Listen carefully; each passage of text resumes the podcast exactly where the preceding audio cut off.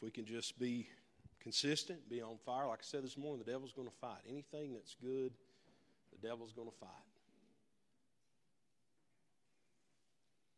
Kind of a story on that. I remember a few years ago out in the garden, I may have shared this story early on when I first came here, but I remember planting a row of sunflowers. I always plant my wife a row of sunflowers. Men, that's for, that's cheap brownie points. one dollar sixty-five a seeds. You plant your wife some sunflowers. You mess up, you just go out there and cut one off and go say sorry.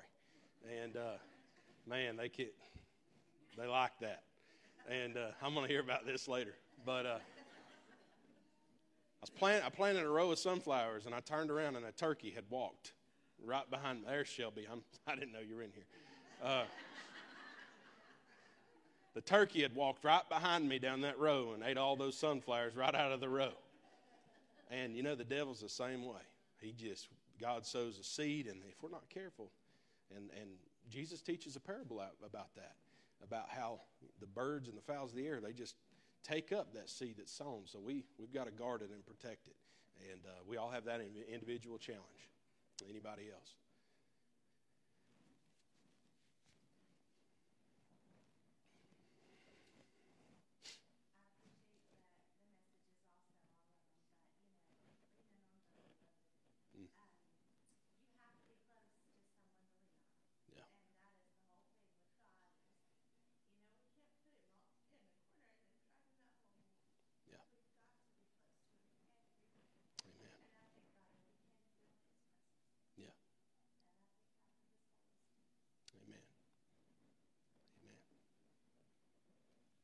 The only closet the Lord belongs in is our prayer closet. He don't go in the broom closet, does he? Pull him out when we need him. Amen. Anything else?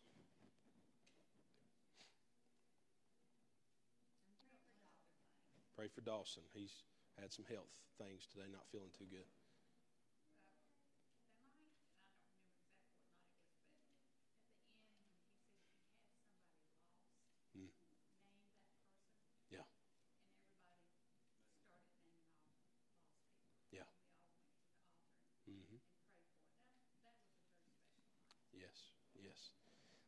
Lord's been dealing with me about that, and uh, I think we might just have to make that part of uh, part of what we do here, and uh, that stuck out to me especially. And uh, what what would how would it, wonderful would it be if the name now the names are gonna they're gonna ebb and flow, but uh, I'd love to see those, those names drop down a little bit for a while. Amen. So we'll we'll revisit that, and uh, that blessed my heart as well. Brother Andy actually had shared with me about something their church do does. Uh, with uh, putting a, a ping pong ball in a uh, in a jar. Is it a jar or a container of some kind? Yeah.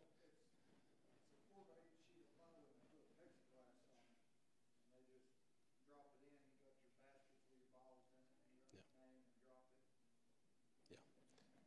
And you you follow up when someone's saved and God answers prayer. You follow up, and we're, Lord's working with me. You help me pray about that. We we got we'll have to take some of these burdens on, and uh, so. Uh, Let's pray about that together. Anything else?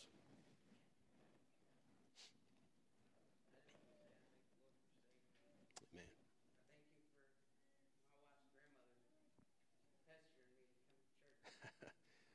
Yes, sir. God bless you. Glad to have you. Very glad to have you.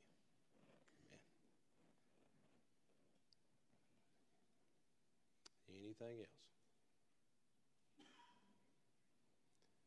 All right.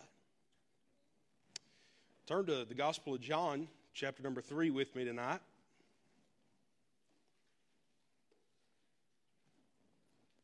John three, and if you would stand with me if you can when you find your place in reverence of God's Word.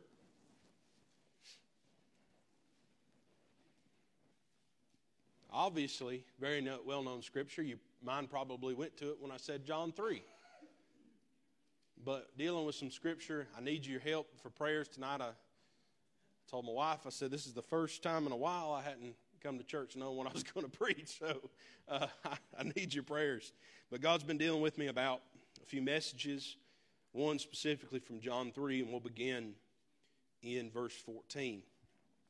And as Moses lifted up the serpent in the wilderness, even so must the Son of Man be lifted up, that whosoever believeth in him should not perish, but have eternal life. For God so loved the world that he gave his only begotten Son, that whosoever believeth in him should not perish, but have everlasting life. For God sent not his Son into the world to condemn the world, but that the world through him might be saved. He that believeth on him is not condemned, but he that believeth not is condemned already, because he hath not believed in the name of the only begotten Son of God. And this is the condemnation, that light is come into the world, and men love darkness rather than light, because their deeds were evil. For everyone that doeth evil hateth the light, neither cometh to the light, lest his deeds should be reproved. But he that doeth truth cometh to the light, that his deeds may be made manifest, that they are wrought in God. Let us pray. Lord, we love you. We thank you. We praise you for being our God. We thank you for being our God, Lord. There's so many places any manner of us could be tonight, but Lord, we thank you that we are in your house. And God, we just pray that you would stir in us happiness and peace and hope that's given by your Son Jesus. God, we thank you for your precious Holy Ghost and how he works and deals in our lives. We pray that nothing would be said of ourselves, but everything, God, that you direct us and everything that you would show us to say tonight. We love you, Lord, and we thank you in Jesus' name. Amen. Amen. You may be seated. Thank you. I want to preach to you for just a few moments tonight on love, the love of God. And reading through this scripture, probably some of the greatest scripture concerning love, you will find the love of Jesus, the love of God. Mo, and, and as the scripture said, as, as, and as Moses lifted up the serpent in the wilderness, even so must the Son of Man be lifted up, that whosoever believeth in him should not perish, but have eternal life. This whole thing, this whole life, this whole existence that we possess and that we have is distracted by many things, many endeavors and many interests, careers and jobs and money to be made and things to possess, things to be bought, things to be owned. But we possess nothing, nothing like the love of God. And we do not know the love of God until we become part of the family of God. And when we do, all the richness of the love of God. It's rich and it's pure and it's like nothing else you can find anywhere else. It's like nothing that you could ever experience anywhere you go. I was thinking about the love of God and how much he loves us and how his Son Jesus, he came and he lived and he died and, and he gave his life on my behalf. He paid a price that I owed. He paid a price that you owed that you could not afford to pay. As we've been saying recently, God only deals in blood. And he only accepts the blood of his Son Jesus Christ. And there's nothing in this world that I can possess. God doesn't take Visa. God doesn't take MasterCard. He won't accept wire transfers. He, he in any of those things. He only deals in blood. And it was the love of his Son Jesus Christ that chose to come and live and to die and give up his blood. My blood could be spilled. My body be drained of every bit that I possess. But it has no saving power. We just began looking at the Christmas play, and I'm not going to spoil the play. It's a very well-written play, but I can tell you a little bit about the Christmas story because everybody hopefully knows that story. Jesus Christ, he came into the world innocent, born into this world as man. God made man, and he lived a perfect life, and he died an evil and wicked death, and he arose from the grave, and it was all because of love. He came because of love. He lived in love. He died through love. And he arose from the grave. And it was all because of his love for us that he did all these things. He prevailed in every way, in every form and fashion. He prevailed over death, hell, and the grave because of his great and his mighty love. That whosoever believeth in him should not perish, but have eternal life, his love. For God so loved the world that he gave his only begotten Son, that whosoever believeth in him should not perish, but have everlasting life. We all know that verse. Tell you a few things tonight about his love. First thing about his love is that his love existed before the foundation of the earth.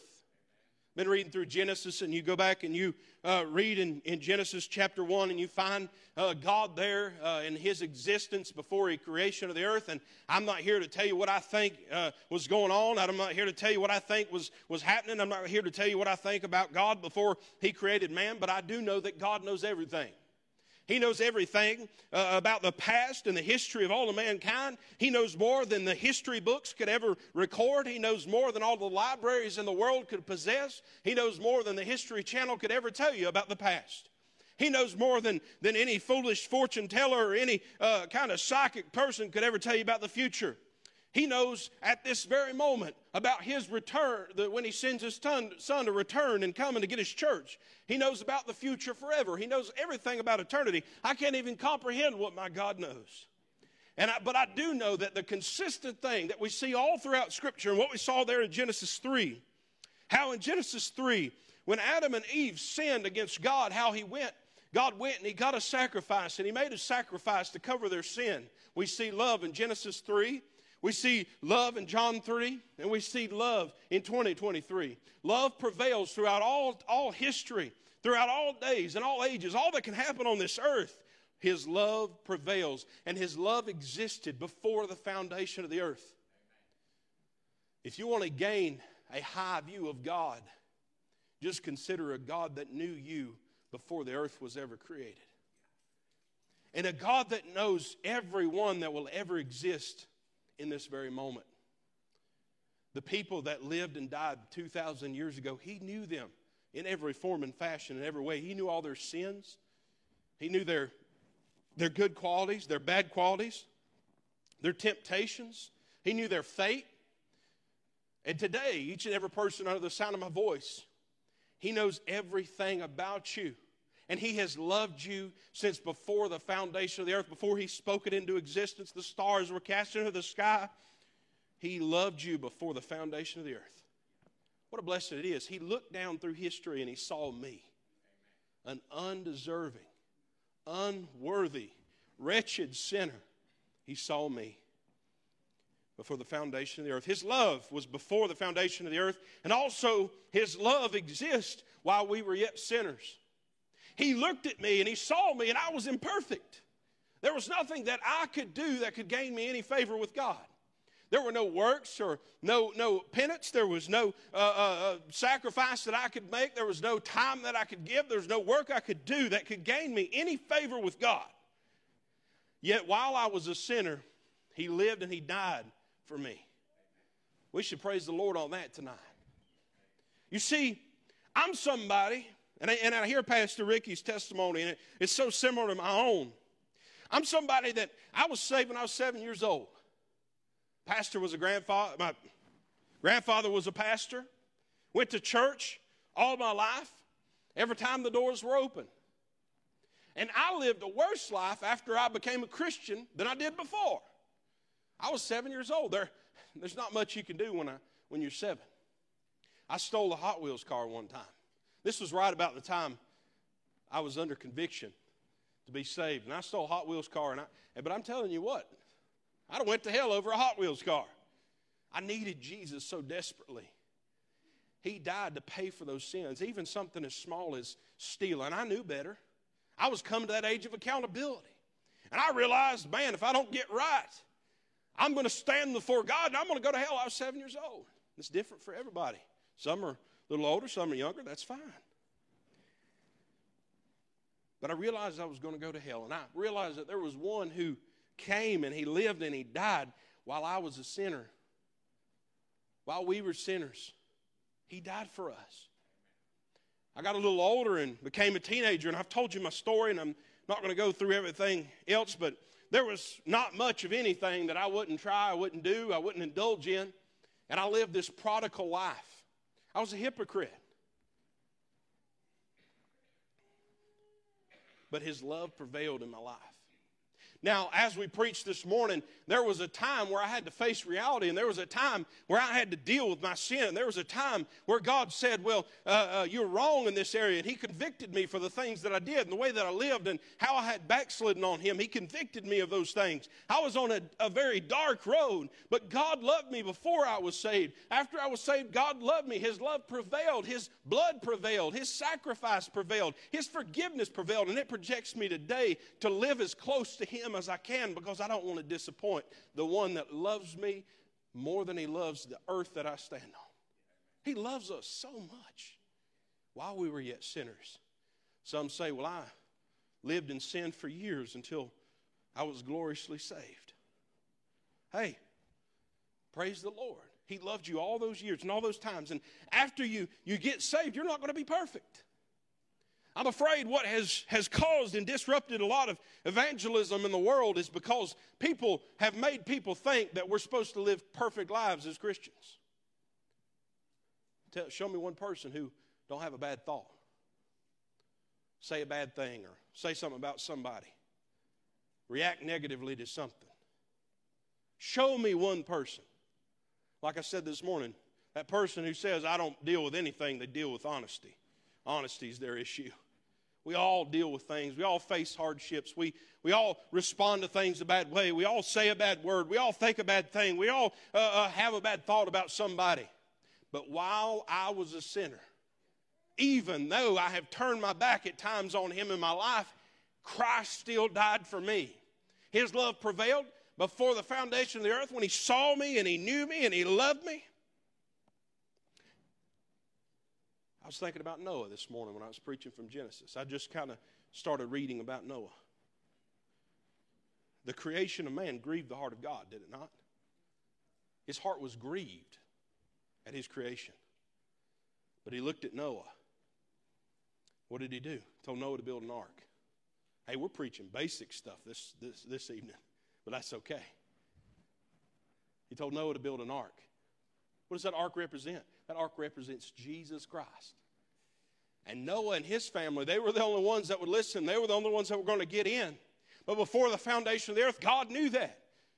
Like I said this morning, I can't explain the mind of God, but God knew that. And when God looked over mankind and he's seen the wickedness that you couldn't explain, and he's seen ungodliness even in the day that we see today, there's another ark that's already been built, and its name's Jesus Christ. And while I'm a sinner, he's telling me and he's calling out to me and he's, he's crying out to these that have never accepted, and he's saying, come in, come in, come in, because one day the door will be shut. That's God's grace, God's mercy, but foremost God's love before the foundation of the earth and while we were yet sinners. The ark being Jesus Christ. Just come in. Just come in. There's a day the door will be shut and it will be closed for good.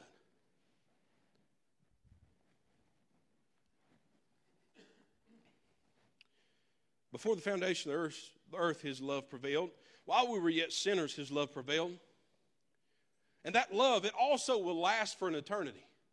I, I can't even wrap my mind around the truth of eternity. I, I, I cannot comprehend it. Eternity means, if you're just, if you're like me, eternity means a long time. Eternity means forever. Eternity means never ending. Uh, eternity means it will never stop. And when you begin to think about God's love and God's plan, is that when, before he made me, he knew I would be wicked. While I was wicked, he still loved me. Even after I had been saved and I did wicked things, he still loved me and welcomed me back into his family. But he did all that because he wants his love to prevail for eternity. Why? What, what do you mean? For God so loved the world that he gave his only begotten Son, that whosoever believeth in him should not perish but have everlasting life. His love is meant to prevail forever. What a blessing it is to know that that's the kind of God that we serve.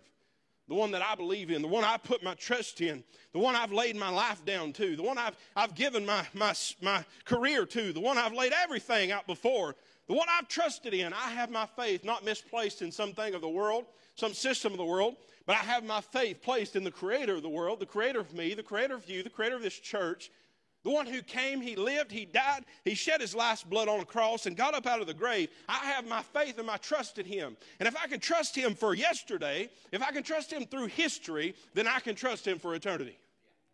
My trust is placed in a secure place and a secure person. He has his hand held on eternity. Can you imagine what it will feel like one day? I'm with the preacher the other night. He said he can't wait for a purified mind or a transformed mind, glorified mind. What day, what a day it will be where the things of this world cannot creep into our minds because we are not flesh any longer. What a day it will be that I can no longer get angry at anyone else because my mind won't let me. What a day it will be that I can't raise an arm against a brother because my body won't let me. What a day it will be that those thoughts won't even come into my mind because I am a spiritual creature, perfected in Christ. That's his love, folks. Say it just doesn't make sense. Hey, there's some of these things that ain't ever going to make sense. Our mind is not the mind of God. We cannot understand his ways. His ways are not our ways. Why does it have to be this way? Why couldn't it be simpler? Why couldn't it be this way? Why couldn't it be that way? Why couldn't Jesus come in this way, in this form, in this fashion? I had one guy one time wondering why Jesus didn't just come in, in, in, in uh, the Garden of Eden. But I mean, look, we've lived thousands of years. And all the pictures, we were just talking about Isaiah.